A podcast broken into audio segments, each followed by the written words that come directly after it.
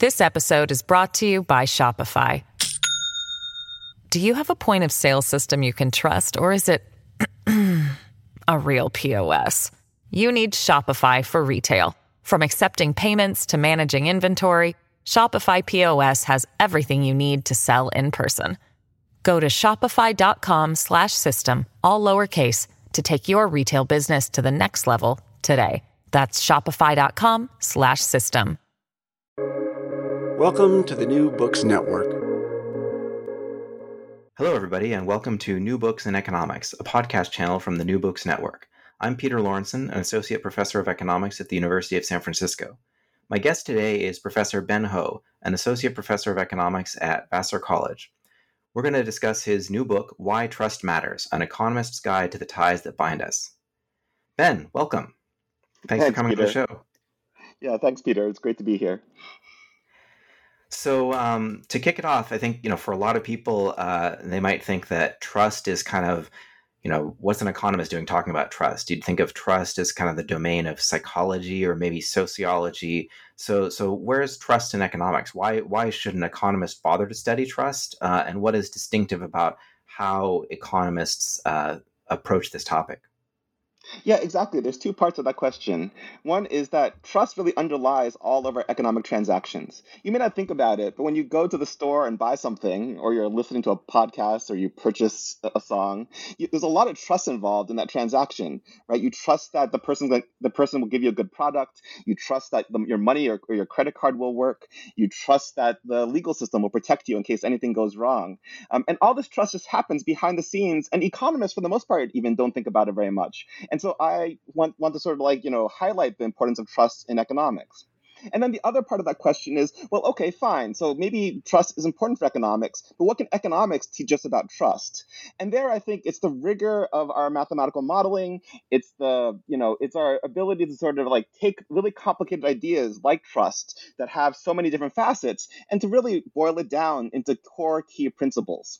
And so to me, I think trust is a belief. And we have a lot of mathematics about studying beliefs, things like, you know, Bayes' theorem that help us understand these beliefs. And that's what I do, right? So I use these mathematical theorems. I use experiments in the lab. I use field data and econometrics to bas- basically illuminate, you know, the economist's view of how trust operates.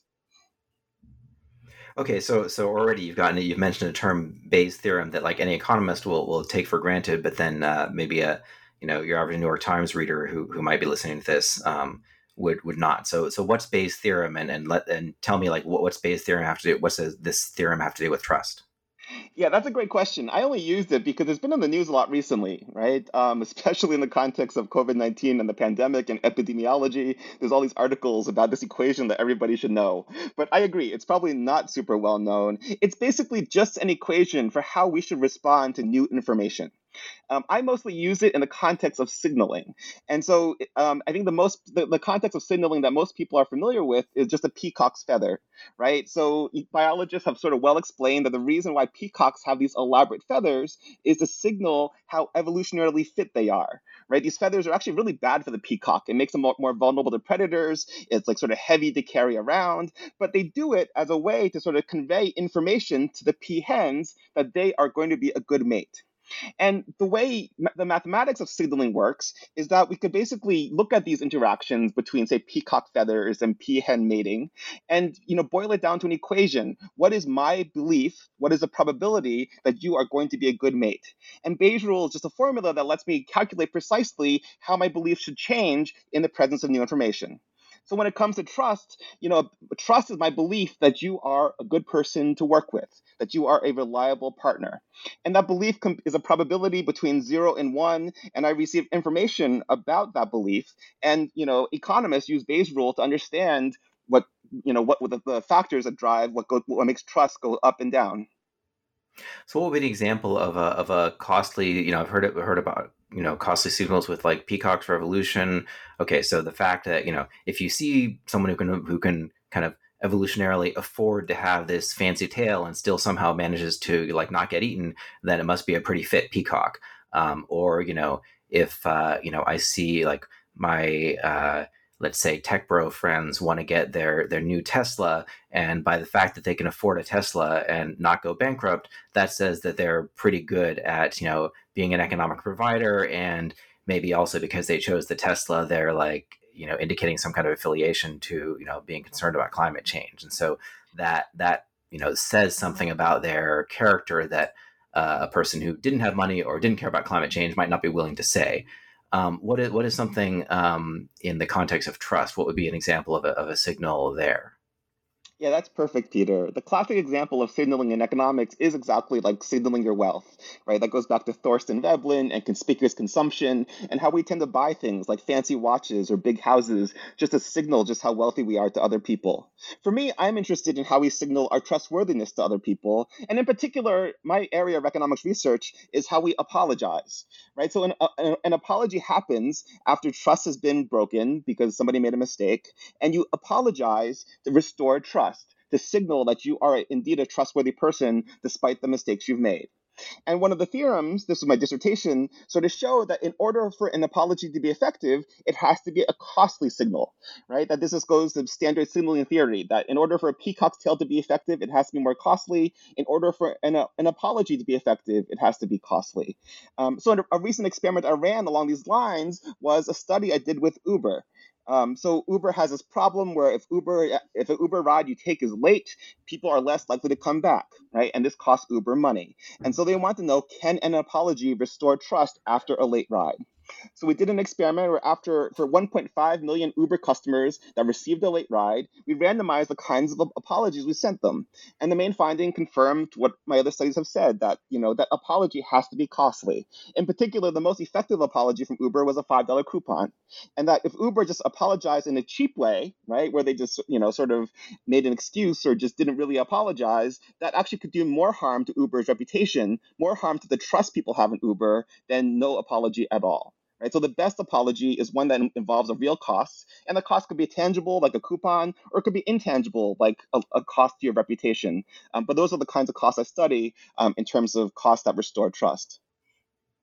So, so that reminds me of like, yeah, the uh, the classic, uh, yeah, so it links with, as you well know, I guess, like the sort of psychological or, you know, uh, uh, uh, couples counseling kind of story about like, what is a good apology? If you just say apology, like, I'm really sorry that you misunderstood me and you felt bad, then that doesn't really, you know, take, accept any blame. And so there's no kind of personal cost to me as the so-called apologizer um, in, in making that. But it's when you actually like take blame or take steps to remedy the uh, the harm that you um, that you've you've done to some person that you're really um, you're really incurring a cost and therefore showing that you actually care about the relationship in some in some longer term sense.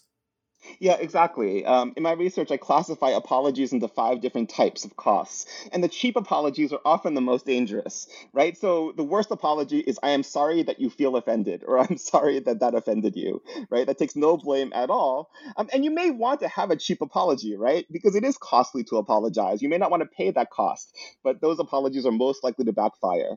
Other apologies that are cheap are basically apologies that make excuses, that shift the blame to other people.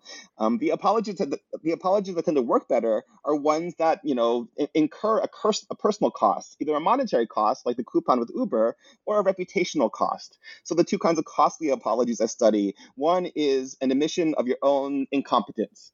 Um, a lot of research sort of shows that people that apologize are liked more, right? They're seen as more trustworthy, but they're also seen as incompetent.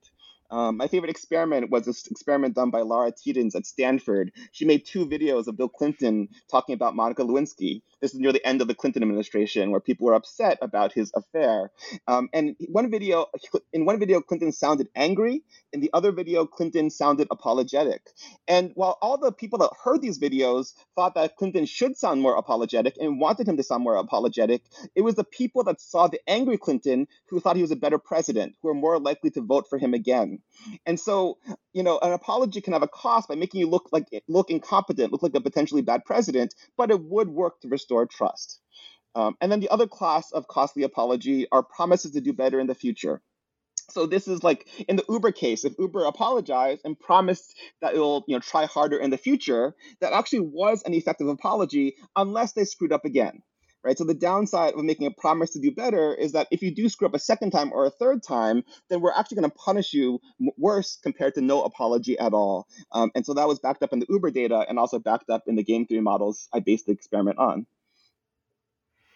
Right. No, that's great that you can you can do that. Uh, you know, obviously this is the world of world of big data, and if you can cooperate with a, a company that's willing to let you uh, experiment on their their customers, um, then that there's there's some amazing things you you do. So um, so how what other kinds of uh, methods have you used to to explore um, apologies or or trust um, more broadly in your research, or or things that other people have done that you found impressive? Aside, so this is kind of a classic field experiment. Um, what else? What else can you do? Yeah, there's basically three main approaches I take to looking at these questions. One is um, game theory, which is mathematical models using things like the Bayes rule that I mentioned earlier. One is field experiments, like the Uber experiment. Um, and then actually there's two other ones. One is lab experiments, right? So we've done lots of experiments in the laboratory. That's where we sort of create a computer game based on the mathematical models. And then we have subjects come in and play these games. So these are sort of simulated trust exercises. Um, in one experiment, so there's a classic trust game that everyone uses. Um, we, we want to know what's the impact of um, untrustworthy behavior on future trust. And one thing we find is that untrustworthy behavior takes three rounds of trustworthy behavior to cancel it out, right? That if you do something untrustworthy, you have to be good for three times in a row um, to sort of restore trust after one example of untrustworthy behavior. Um, the other kind of study I do is just econometric studies. These are studies where we look at data that's already out there. Um, one econometric study that I did is looks at um, medical malpractice. So doctors have this thing where they're told not to apologize because an apology opens them up to lawsuits. So I looked at the impact of laws affecting whether an apology can be used in the court of law against doctors. And I found out these laws that encouraged apologies basically reduced the number of lawsuits and made lawsuits settle quicker. Um, and so that is a real world example of how apologies have big economic impacts. Uh, a more recent study I did looked at stock market prices, where I looked at what's the impact of a corporate apology after a chemical spill on stock market prices. Um, and there we found actually interesting results. We found that actually the costly apologies were the worst for stock market prices, which sort of makes sense, right? And a, a costly apology makes the apologizer look incompetent. They have to pay some money. Um, and so that may be good for reputation, but it's bad for, you know, shareholders who cared the most about the firm's competence. Well, but if you don't, you want, I mean, even if you're a company, I guess the idea is you do want people to trust you. So like, you know, the, the classic example that like a, a million M B As have studied is the, the Johnson and Johnson Tylenol um, poisoning thing where they, well, I guess they, the idea is that they responded well. I suppose the question is, did they respond in a way that, you know, said that they screwed up? It seems like you, you want to convince, like, especially if it's something like, you know, a product quality issue or like a safety issue, then you want to, you want, it seems like the shareholder should also care. I mean, sometimes, you know, as you know well, like sometimes there's kind of an arbitrary divide maybe between like the shareholders want one thing, but the customers want the other thing. But like if your customers don't trust you, they're not going to give you any money and your shareholders won't make any money. So you do have to get the, have the customers on board. So so don't apologies help in that dimension? one hundred percent, right? So I, I often am called to advise companies on how they should apologize for different situations. And what I tell them is there's no right way, right? Every type of apology has its pros, has, has its cons, right? So an apology could make you look incompetent, could but could make you look more trustworthy.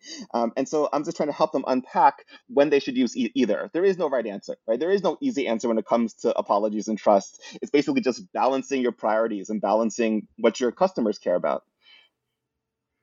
Right. Yeah, I guess that's the that's the, the key in a sense. If if there were the easy answer, everyone would choose it, and, and they wouldn't need a consultant. But the the reason they're perplexed is because there's uh, there's not there's not an easy solution that will get them everything they want. Um, although I've heard sometimes that people find uh, economists and other consultants who who uh, respond that way uh, kind of annoying because you know they're looking for you to like say here's the right answer, and maybe there's maybe their M B A consultant will just come in and be like boom, we got the right answer, we did a study, and then the economist comes in and says, well, on the one hand, on the other hand, and, you know, they right. may have there's a classic complaint about wanting right? the one-handed like, economist, right?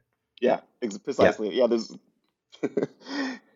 right, I think this, this, um, the story goes like Harry Harry Truman says, bring me a one-handed economist, because he was tired of economists always saying, on the one hand this, on the one hand that.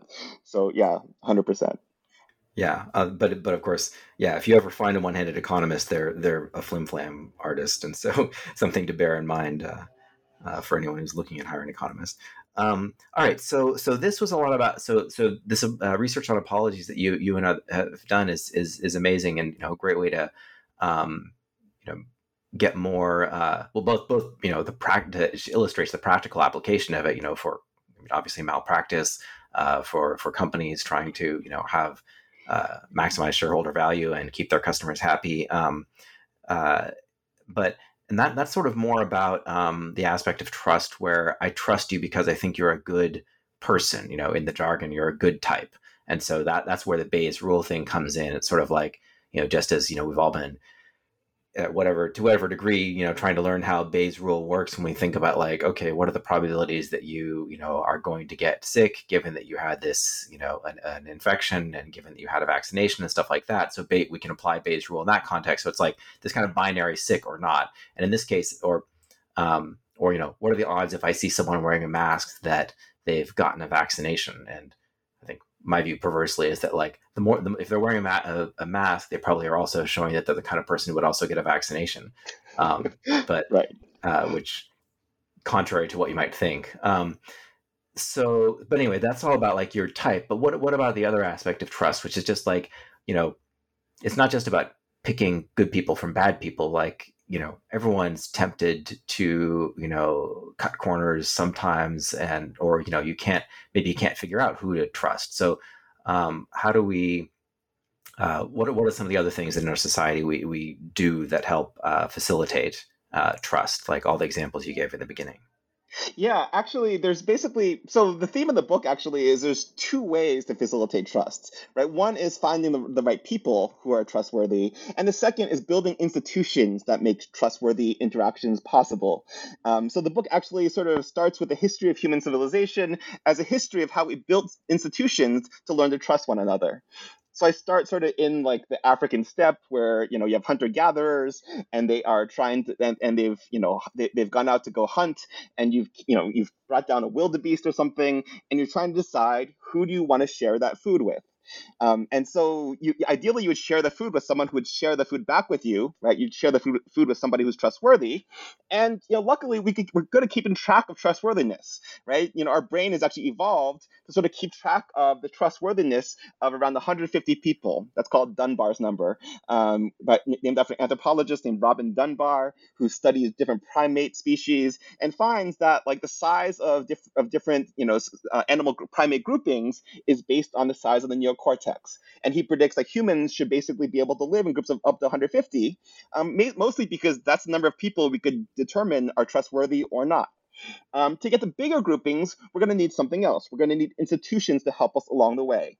So I document the rise of different institutions like religion, like rule of law, like merchant guilds. Each of these things builds in rules and norms and systems that makes trustworthy interaction possible, even if you're not sure about the trustworthiness of the other person. Some of this is just ways to identify who's trustworthy and who's not. Others are just systems of punishments of punishment and rewards to make trustworthy behavior more likely.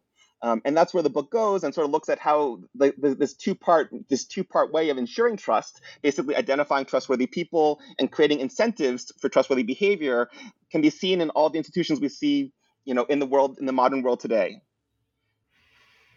Okay, so we, we've. Why don't you give us an example of one of those and uh, and just talk it through it, talk us through it in more detail. Yeah, I think um, one example that I think is really interesting is thinking about the future of trust and where the future of trust is going. Um, when I started this book, blockchain was like the super hype thing. And the idea of blockchain, if you may not realize this because people talk about blockchain in the context of Bitcoin, but the idea is to basically take things that relied on trust in the past, like banking transactions, and replace them with a computer algorithm to basically make a trustless system, is what they say. And the idea there is to sort of create an institution that doesn't require trusting anybody in particular. It just requires having a, a system that automatically handles all the transactions for you. So that's an institution that sort of, you know, takes care of the trust problem. But the other innovation that's happened in recent years is this thing that's been happening in China called the social credit score system. So if you think about it, the bank currently already determines your trustworthiness for, you know, for returning a loan in this thing called a credit score, where it just sort of observes your income, it observes your past loan behavior, um, and basically decides how trustworthy are you in terms of, you know, getting a loan from the bank. So China has extended this idea to a social a social credit system where it's going to basically keep track of your trustworthiness based on a whole range of other behaviors in terms of, like, do you jaywalk or not? Did you pay off? You know, are you divorced or not? Um, did you make, you know, did you make your school payments on time? Um, and the idea here is to have a number that can identify just how trustworthy you are and allow you to identify the most trustworthy people. So here are just sort of these two systems, one for identifying the most trustworthy people to interact with, one for sort of creating a, a system that were, that obviates a need for trust. And we sort of rely on both in today's modern economy. Well, although the, the Chinese system, which, which you know, doesn't, as, as from everyone I've talked to, it doesn't really exist yet in that form. It's more like kind of a speculative, like maybe they'll go in that direction. But there are sort of uh, proxies to it, like like Alibaba has uh, a system that, Um, you know, looks at just the data they have, right? Because, you know, Chinese users are even more profligate than, than I think American uh, users in the sense of like just giving up all their data um, to uh, to the large firms and um, and just not worrying about it. Or or or if they do worry about it, they don't, uh, not not enough that it would stop them from from using some of the essential services that they've all gotten used to online. Um, but then that means then they can kind of, you know, they have so much digital exhaust or whatever from everyone that they can, uh, you know, apply machine learning algorithms and without even necessarily understanding what it is that they're rewarding or punishing, kind of build up a score of you and find whether you're more or less likely to um, uh, to pay back a loan or make some estimate. I guess that, you know, and so the, the good side of that is maybe then someone who doesn't have a traditional credit score might be, um, you know, based on their purchase behavior or whatever it is, someone could say, could, I guess, get a sense of their true nature, that maybe they are more likely to be someone who pays back their um, their loans and they could get credit when they wouldn't otherwise. So sort of addressing a market failure.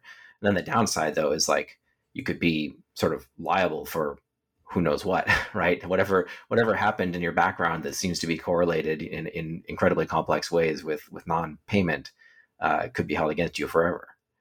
Yeah, one hundred percent. This credit score system, yeah, as you said, is mostly experimental. But this Alibaba thing you talked about, it's not just a Chinese thing. It's happening all over, right? In the, in the United States, we're grappling with this question of how much can your Facebook history be used against you, used for you or against you when giving you a job offer or not? How much can your social media history be used for you or against you? Um, in Europe, they've adopted these laws that ensure a right to privacy and a right to be forgotten, and that things you've done that are on the internet, you know, you have a right to erase um, at a certain point in time. Um, and so we are grappling this trade-off between like wanting to know who's trustworthy or not and people's right to privacy. Um, I think the reasons why we care about privacy is really interesting, right? I think privacy matters because we want to maintain a sense of personal autonomy, the ability to sort of, you know, make decisions without worrying about being watched all the time. Um, but that need for autonomy comes at odds with the need to identify who's trustworthy or not. Yeah, exactly. Like if I think about, you know, oh, right to be forgotten, so that means some gun, someone could do something horrible. And then, you know, uh, on the one hand, there's sort of the, the, you know, the concerns about cancel culture, but going in the other extreme where someone can do anything they want and then, you know, have it wiped from the web doesn't seem, uh, doesn't yeah. seem optimal either. Yeah, it's a trade-off, right? I mean, I think, I think part of what we're worried about is like what happens when people make mistakes, right? What happens when like the image of ourselves on social media is not an accurate reflection of real life? Of course it's not.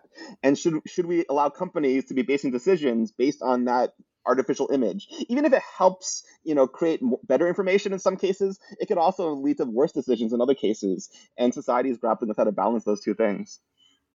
This episode is brought to you by Shopify. Do you have a point of sale system you can trust, or is it a real P O S? You need Shopify for retail. From accepting payments to managing inventory, Shopify P O S has everything you need to sell in person.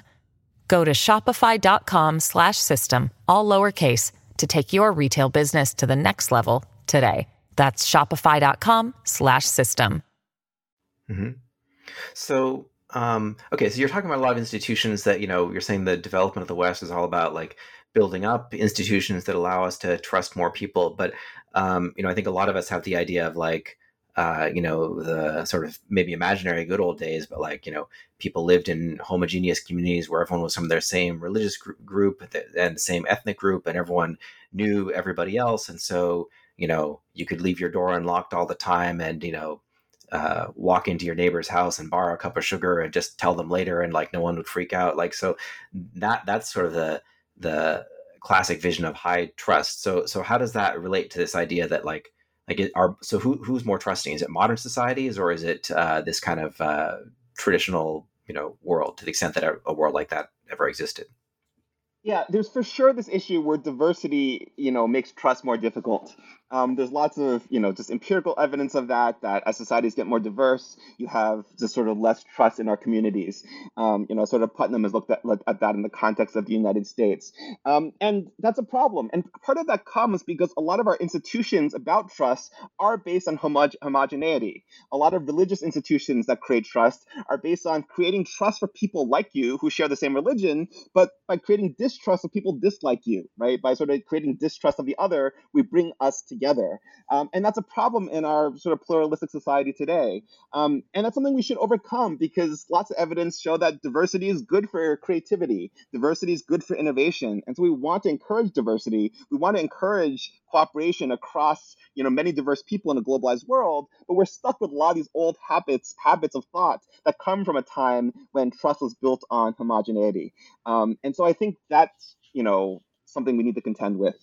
Um, I think the other thing, though, that's that's a little more, more that's a little more optimistic um, is, is this evidence from these anthropologists uh, named Gene Ensminger and Joseph Enrich, which basically look at, at what they want to try to do is they want to travel backward in time to see where we were more trusting in the past um, compared to today. And of course, they don't have a time machine, but what they could do is they visited different societies around the world at different levels of market integration. So they looked at sort of the least market integrated societies. These are hunter-gatherer societies that still exist today. Then they moved to sort of a little more market integrated societies. These, these were subsistence farmers that maybe interacted with the market a bit. And then they moved all the way up to sort of modern U S societies that interact with the market a lot. And what they did was they went to these places and they had them play trust games, games where people, you know, interact with each other, like the kinds of games I run in laboratories to measure trust. Um, and they expected there to be more trust in the past and less trust today. I think when I ask my students what they expect, I think most of my students expect the same thing, that in the past, when we lived in sort of small communities, we trusted each other more. In fact, they found the opposite, though. And the key reason they found the opposite was that the way we normally run these economic experiments is that we run them anonymously. You're always playing with somebody in a different room. And so you ha- in order, so for these games, we're measuring how much you trust an anonymous stranger. And it turns out that in sort of these old societies, that trust depended very much on knowing who you're interacting with, knowing are they one of these one hundred fifty people in your community that you know the reputation for. Um, and so it turns out that sort of in these hunter-gatherer societies, they weren't very good at anonymous cooperation and, and, and anonymous trust, whereas the most cooperative people in their sample was in the U S, right? We think of the U S as sort of being very individualistic and very sort of not community-oriented. But it turns out that we're so used to trusting anonymous people in the United States that when it comes to sort of these anonymous trust games, we do relatively well. Um, and that gives me hope, right? That I think we've developed norms in Western industrialized culture that helps us trust anonymous institutions, that helps us trust, like, you know, the bank, the, the bank machine to get, to keep track of our money, right? There's, it's totally anonymous. There's nobody there. And yet we just trust it to work. And I think we sort of, and that's sort of the shift from trust being particularized to individual people to being generalized toward institutions as a whole. Yeah, I guess it kind of goes on with, uh, you know, the, the stereotype that, um, people from most other countries have of Americans, like we're always smiling and acting like everyone's our friend. And, uh, and it feels very insincere to them because like they know you should, you're not really friends with someone if you don't really know them. And maybe you have to have known them for years, but I guess maybe in a sense it is honest because we are kind of walking around hoping to make a new best buddy sitting next to us at the cafe or while waiting in line for the bank machine or, or all these other things. And, uh, uh, so that there's that kind of general openness um, to, yeah, to, to cooperating in a sense with, with anyone who just, anyone who walks in the door. Right. Exactly. And I think I, for me, that, that gives me hope. right? This idea that, you know, to solve the biggest problems of our time, like whether it's pandemics or climate change, we need to sort of like trust the institutions, trust complete strangers, right? Trust these abstract ideas like public health. Um, and I think we've we've gotten better at doing that over time, not worse. And that, at least that gives me hope for the future. But I think, so, so yeah, let's, let's move on to that. So we've talked a lot about, you know, the, the economy, um, you know, the many ways in which you, you just take for granted that, you know, contracts will be fulfilled, that you're, you know, um, you walk into a hotel, the, you know, the bed will be clean. If it's not, you can complain about it, whatever. Um, but uh, yeah, you, you also have a, a chapter in your book about trust in institutions. Um, and I feel like a lot of us feel, um, you know, maybe without, it's not clear what the historical perspective or comparison point is, but a lot of people feel they, you know, have, uh, have been let down. There's less trust in politicians, less trust in media. Um, you know, the, the response to COVID has, has left, left some groups even feeling less trust in kind of science as a, as a endeavor or, um, or medicine. So, so I guess now that's a lot of different areas and they may each be different, but like, is, is there, is there more or less trust than there was in the past, and, and what can or should be done to, to fix it or, or make things better? Yeah, there was this, so the, I wrote the book, you know, ho- hoping to have an optimistic me- message, but there is one area of trust that sort of has not been so optimistic, especially in the past fifty years. And that's sp- specifically institutions surrounding expertise, right? That, you know, trust, like trusting institutions like the media, like science, like medicine, trust in those institutions have eroded over time. Um, I don't think it's as bad as people make, make them out to be. Um, trust in science actually has been relatively stable. Um, trust in other institutions like the military has actually gone gone up over time, but for sure in some things um, like trust in the media, trust in medicine, that's actually gone down.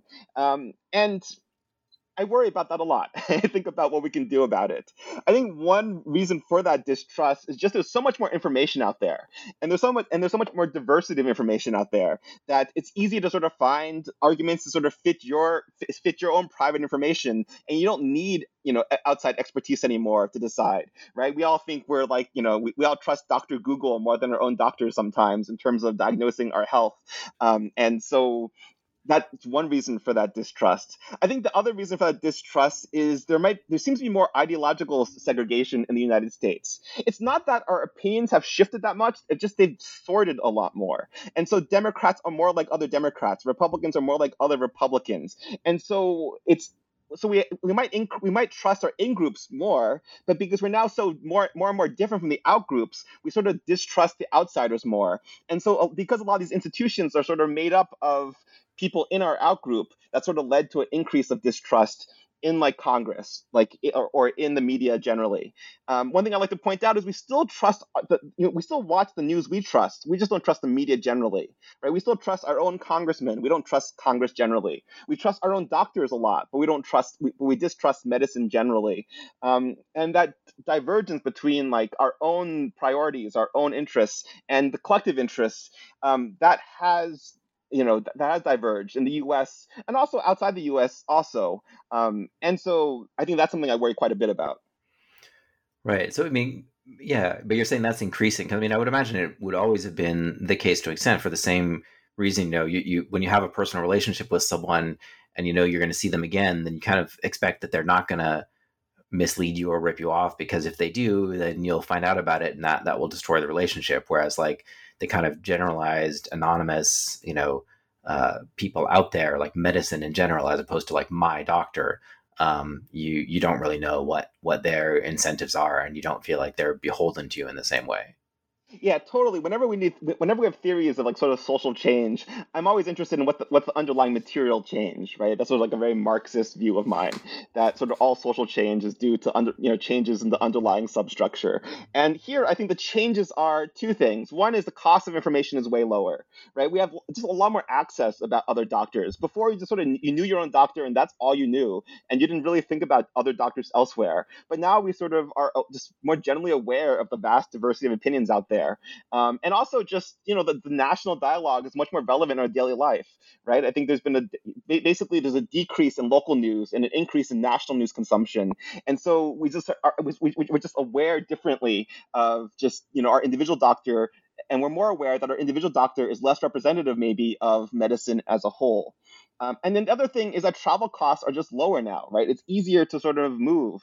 Um, the nature of work has changed so that our workplaces are more ideologically segregated. It used to be that you'd have Republicans and Democrats working for the same company. Um, but now with like more outsourcing and more, um, you know, and, and just more yeah, outsourcing tasks like custodial staff and whatnot, basically firms are more ideologically homogeneous and you're just less likely to encounter divergent views and views are just becoming.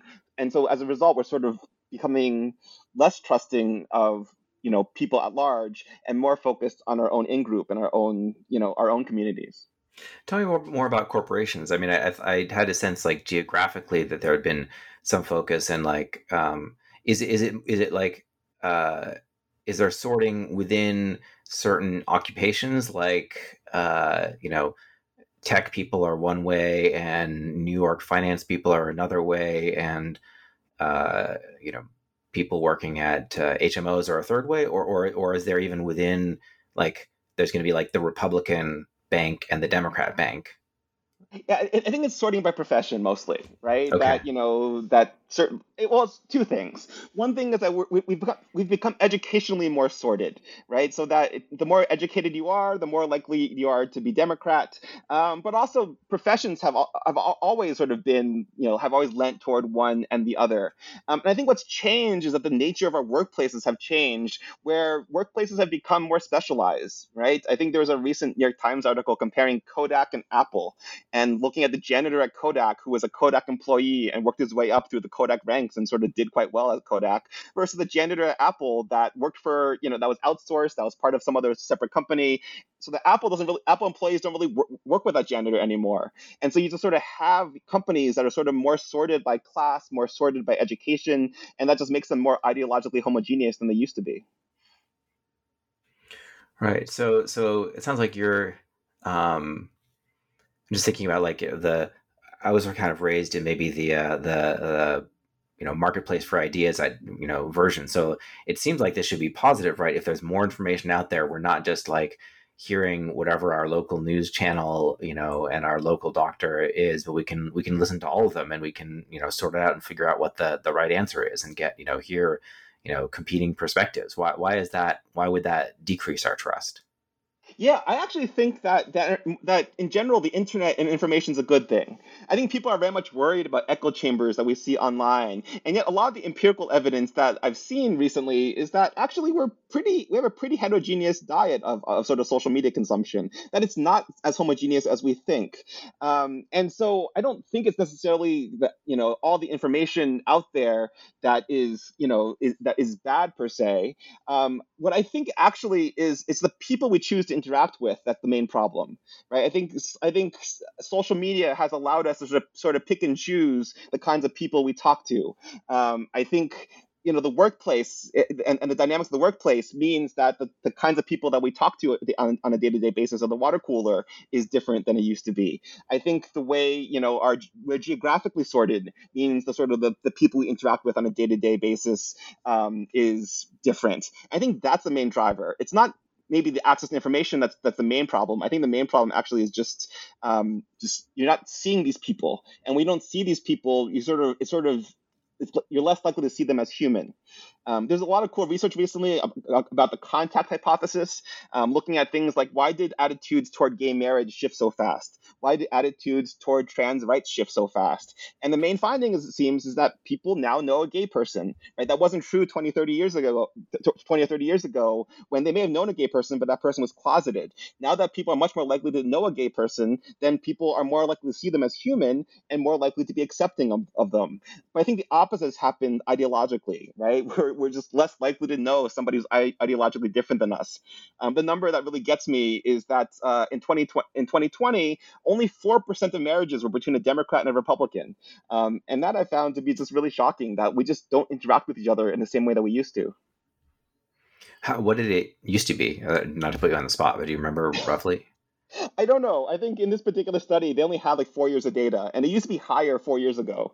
Um, but I'm, I am curious. I don't know what it was before that.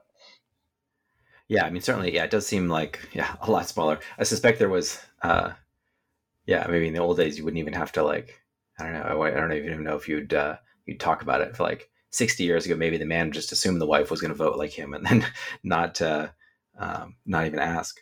Um, but uh, that now now that people are more independent, maybe there's more like yeah, people actually stand up for their views, and so if they're sharply discordant, that um, can cause problems, and they don't end up getting married. But yeah, uh, but, yeah, mean, but the, the fact increase... that that's yeah, go ahead. No, the increase in sorting, for sure, there's a lot of research on um, how there's more educational homophily in marriages, right? That it used to be more likely for like a college-educated man to marry a, a high school-educated secretary. Um, and, you know, and, the, and and people find that actually a big source of the increase in, in inequality in past years is that now a college-educated man is more likely to marry a college-educated woman, and that sort of concentrates the wealth in fewer people. And I'm, I imagine because college education is also correlated with ideology, Um, that also probably that, that also contributes to concentrating the ideology in, in you know in different marriages. Huh. Although I guess I, it doesn't seem like we should be nostalgic for the old days when like the the big the big rich boss would would marry the working girl secretary, and like given the the power imbalance that uh, that would I think often existed in those marriages. Um, but but yeah, it no, is, for sure I agree. Yeah, yeah, I agree. But then yeah, but then yeah, even if we say okay, yeah, you should. Yeah, it kind of makes sense to, you know, marry. But yeah, on the other hand, it sounds very classist to say you should marry your edu- your equal, even if you're only terming defining that as educational, as opposed to like, uh, uh, you know, wealth or, you know, being nobility or something, if we take it back a few hundred years. Um, yeah, yeah, in some anyway, ways, interesting puzzle. Yeah, I have nothing. In some ways, ideological sorting's fine, right? You know, people like hanging out with people that are like them. And I think it's great that you could go online now and find people that love the same band as you, or love the same obscure sport, or love the same obscure, you know, art or something. I think all that's great. I just wish we had more institutions that sort of crossed lines. Um, Putnam famously had this thing, you know, had this book called Bowling Alone, where he sort of reminisces about a time when we had bowling leagues that would bring people together from sort of different classes and different, you know, ideologies. Into the same group. Um, and I sort of think that might be useful. Um, I was on this, I, I testified for this congressional panel on national service. And I think one thing that national service would do really well is if we had mandatory national service, it would be an institution that brought us together. Um, so I'm not saying that every institution should be, homo, you know, should bring people, diverse people together, but it's great when it happens, and, and we should have more of them. Yeah, I definitely feel like my life has been different from, you know, when I was in You know, growing up, I was in public school, and you know, some of the kids there went on to, you know, get PhDs. At least, like maybe me and one or two others in, in my class. But like other kids, you know, just graduated from high school and then you know went into military, or uh, you know became janitors, or you know went to community college, or, or a variety of different outcomes. And um, you know, I, I definitely you know could see could see my my future in the sense that I did bond more with the people who um, you know were were. Uh, very academic in their orientation, but um, but at least I knew some of the other people. You know, I had them in my classes, and like I, you know, I understood them as as humans and, and interacted with them. Um, yeah, and I, and I do feel like there's a lot of uh, my you know our daily lives now that's uh, that's much more isolated that way. Um, that yeah, was interesting. Actually, I was just talking to. I was just getting a haircut um, in in my yard. Uh, you know, with, in my yard with masks on, with everyone vaccinated, because I'm, that's how paranoid I'm feeling today. Um, but uh, with, but, and the, um, our headers, we were talking about the, um, the California election, and uh, men, we were talking about one, you know, one of the candidates, um, Caitlyn Jenner. And uh, I guess that that's sort of a, a rare example of someone who, who does diverge from their community in the sense that, you know, uh, Caitlyn is a, very diehard Republican who wants to replace Gavin Newsom, and is, you know, their entire friend community is trans people who are much, you know, pretty much very anti-Republican and, and Democratic. So, but you don't, you don't see much of that. You know, you pretty much ninety-nine percent of the time, if you see someone who's, you know, trans or gay, I mean, the good thing is, you know, also I guess with the internet, you can, those people can form communities, and, and, that's probably part of why there's been more acceptance, because they've been able to like form critical mass and get to know each other and feel comfortable then, you know, revealing their views and experiences to the world. Um, but yeah, but then you get this, uh, th- this homogeneity so that, so someone like Caitlyn Jenner really stands out as, as an exception. Yeah, I love seeing that. People that defy stereotypes like that. I think we should have more of that. And I I think that there probably are more people like that, and some of them are just afraid to show it, right? I think, you know, we have this pressure for conformity, which makes sense, right? Because, you know, like I said, a lot of trust comes from conformity.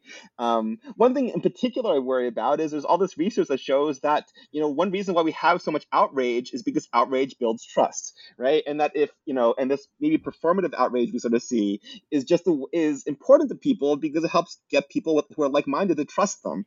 Um, and the worry is that you get people sort of just like, you know, performing outrage as a way to build trust, even if, even if they don't really believe it. And you sort of like hide the diversity of opinion that underlies it just because we're in this equilibrium where, you know, it's necessary to sort of show how outraged you are all the time. Right. And you have to show that you're outraged about the, the correct things um, to the correct people. Yeah, right, exactly. it's, it's tricky. Um, so, so one one last thing, a little bit uh, on a slightly different to- topic. Um, I was noticing, you know, as you're as you um, in the book, so you uh, you you talked at the start a lot about your own research on apologies, but like you're you're really trying to synthesize a lot of different um, studies there, and that's, you know, a, a great aspect of the book. Um, uh, why I'm going to sign up for one of my classes this this fall, because I think it just, you know, gives Uh, a quick overview of a lot of different things going on in behavioral economics, institutional economics, and kind of ties them together um, in a in a coherent way. Um, but one of the things you do you do tie together there is you, you mentioned a lot of psychology lab studies, um, and and I, I can't speak to any of the ones that you cited specifically, but um, you know, I've been hearing a lot about the reproducibility crisis in psychology, right? The the worry is that professors take groups of college students in labs and then just keep running experiments on them until they get something, kind of rolling the dice until they get something that has statistical significance, or they change, you know, measure fifty different outcome variables and interaction terms and all this stuff until they get an answer that, that again, would be statistically legitimate if that was the only test they've been running, and then they can go publish it. Um, so, so how do you, how did you think about that as you, uh, you know, went through trying to synthesize and like say, okay, here's what we know about trust when so many of these well-known studies have been have been challenged in various ways, or or at least had suspicion cast on them? Yeah, I think the replication crisis, which started in psychology, right? But I think it's pervasive everywhere. Um, so the replication crisis, as you mentioned, is this realization that a lot of like the most well-known studies um, in psychology, but other disciplines just can't be replicated. Um, they recently went and like picked out a hundred of the sort of most well-known psych studies from a couple of years and tried to replicate all of them. And they found only about one third of them replicated, two thirds did not. Um, econ, they did the same thing. Econ did a little bit better, two thirds replicated, but that still means one third did not.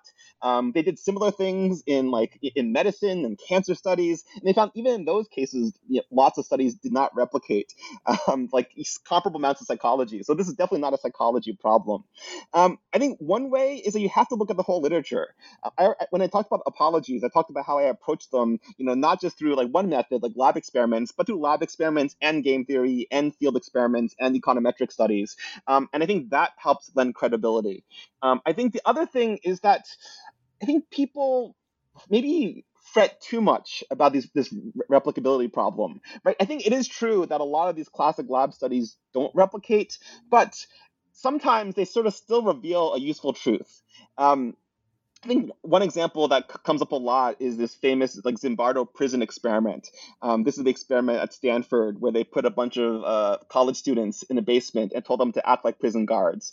Um, and it turned out that once they act like prison prison guard, once they're acting like prison guards, they became cruel and sadistic. And the idea is that like just acting like a prison guard can make you cruel and sadistic. And people have pointed out that this was a really poorly run study, right? It was just it had a lot of biases in so many different ways. But I do think the general ideas in there are still useful. Um, I think when I learned psychology, uh, you know, at Stanford, actually, so maybe they're biased, but they told me that in some ways you shouldn't worry too much about the details of the study. Sometimes the study is just a story, and you have to you have to think, does this story make sense? Um, and of course, you should be skeptical of all evidence. I am skeptical of any new study, right? I think my my general baseline based on these replication studies is that any study, regardless, is it a medicine study or a psychology study or econ study, my baseline is that it's probably wrong. Um, but if you start seeing, you know, re- repeated evidence over and over again from many different places, if it tells a story that sort of fits in your mental model, then I think you can start believing something. And that's how I approach understanding research. Hmm.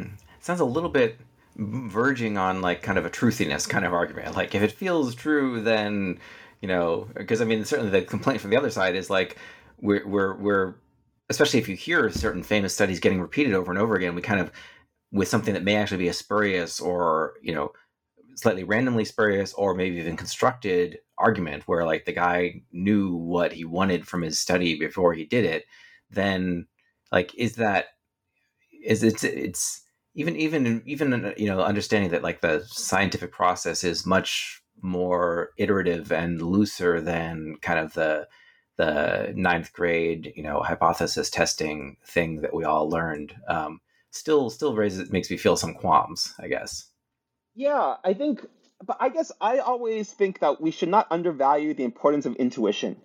One of my favorite books is this book by James C. Scott, Seeing Like a State, where he talks about that knowledge comes in like techna, which is like technical knowledge, and metis, which is like this Greek word for wisdom. And that oftentimes by focusing too much on technical knowledge, we don't appreciate how important, uh, you know, wisdom is. Um, you know, in, in his book, Outliers, Malcolm Gladwell has a lot of popularized studies about how often intuition does a lot better than, you know, technical scientific knowledge. And I think I think there's a role there. Of course, we should not. Of course, our intuition can be very biased, right? So Outliers also has lots of examples of how our intuition leads to very bad biased results. And I don't have a clean answer as to when intuition's good and when intuition's bad, except that I know it's necessary. Um, like I was, you know, in in some ways, knowing, like, science is about knowing who to trust. And when people say trust the science, it's like, okay, well, it's like which scientists? Everything we know in science is really just about what someone tr- who we trust told us. Um, I sort of, I sort of think of, I, I, I, I tell a story about how I was driving across country once, um, and you know, I, I normally normally listen to N P R, and um, at some point N P R wasn't around anymore, and I found this other talk radio station where the scientist was giving a very eloquent explanation about creationism and how, you know, humans are only five thousand years old. And it all sounded really reasonable to me. Um, and it, it struck me that, like, the reason we believe in evolution, the reason we believe in quarks, the reason we believe in everything scientific, is just someone we trusted told us that. Um, and I think it just makes us better appreciate how important, how elusive, um, you know, truth is, right? Truth is really based on who we trust. And I find that idea really valuable. Yeah, yeah. I often think about that when people talk about ad, ad hominem arguments. It's like, you know, there's just so many things where, like, I trust the argument not because I have time to, like, dig into the studies or let alone the whole literature and the methodology, especially if it's, like, outside of social science where I lack training, you know. So, yeah, it really is going to come down to, like, you know, I guess it's a person at a famous institution who, you know, has not had any lawsuits against them or, you know, had their papers kicked out of the major journals. So probably it's, you know, probably it's legit. So I guess I've, you know, just got to go with it. But it's very much, you know, it's the reverse of ad, hom- ad hominem. By the same token, like, if you tell me that person's bad or sneaky or whatever, then if I don't trust them, I'm probably not going to trust the the things that, you know, the arguments that they made, even if those arguments seem plausible as far as I can tell. Yeah, um, I, I, I, exactly. Like, I really think we don't appreciate the importance of just the hominum, right? Right. That, you know, I think evolution has given us lots of, um, you know, has, has given us a really keen ability to decide who is trustworthy and who is not. It's often easily misled, right? But there's all these sort of studies that look at how we can sort of tell how, you know, how nice your doctor will be just based on four seconds of interaction or eight seconds of interaction. We could, we know, we could predict, you know, what, uh, what a professor's course evaluations will be just based on an eight second video clip. And so it's because we, we are keenly attuned to who's trustworthy and who's not that we can tell these things. And I think we're better at that part than evaluating scientific evidence, right? That, like, you know, people want us to sort of read the science about climate change, and you should, it's good to know, but really to expect anybody, including myself, right? I read the thousand page U N I P C C report. That doesn't mean I know what's right or what's wrong, right? It sounds right to me, but it sounds right to me because I trust them, not because, like, I know the science enough to think that this is the truth. Um, and, you know, this is somebody, you know, yeah, with a PhD who spent a lot of time doing this. It's unreasonable to expect everybody to be reading all these reports and getting a PhD's worth of knowledge just to decide what to believe. And yet we all must vote and yeah. and live our lives. Um, all right. Well, um, this has been fascinating. Um, so, you know, definitely uh, encourage everyone to, um, you know, go out and get the book. Um, and uh, I wanted to ask before we close up, uh, what, what are you working on now? I know you're doing a lot, obviously, to to promote the book and, uh, um, you know, prepping for classes and everything else. But uh, what's your next research project? Yeah, a couple low-key projects. One is basically um, looking at Among Us. I don't know if you know the game Among Us. It was this game that was super popular. My kids are, yeah, one of my kids got really into it, yeah. Yeah, it's a game where basically there's a collection of players, and one of them is a traitor, and that traitor, and I, the goal is each the, the people have to get together and vote at the end of each round to decide who the traitor is. And there's this there's this like chat period where people negotiate and make accusations, and then they vote. And I think I've always been fascinated on like who do you believe, right? It's all cheap talk, and so who do you believe is a traitor? Who do you believe is the guilty party? Um, and so I've spent this summer basically collecting data from Among Us games and building a game theory model to be, basically better understand. understand who you believe in terms of these accusations and cheap talk. Oh wow, I'm really ex- I'm, I'm excited to tell my uh, tell my son about that. He'll think you're so cool. I just made him take a game theory course this summer, so um, now now even more. Uh, I'm, I'm going to turn him into an economist, uh, despite despite his mom's uh, best uh, best intentions for him to learn something productive and uh, and less boring in his life. Um, all right, so uh, yeah, that that's really cool. Um, uh, I was not expecting to hear that, and that's super fun. Um, all right, so that, that's about all the time we have. Really appreciate you uh, coming on the show. Um, I really enjoyed uh, having a chance to talk to you uh, about this. Yeah, thanks very much, Peter. It was a lot of fun.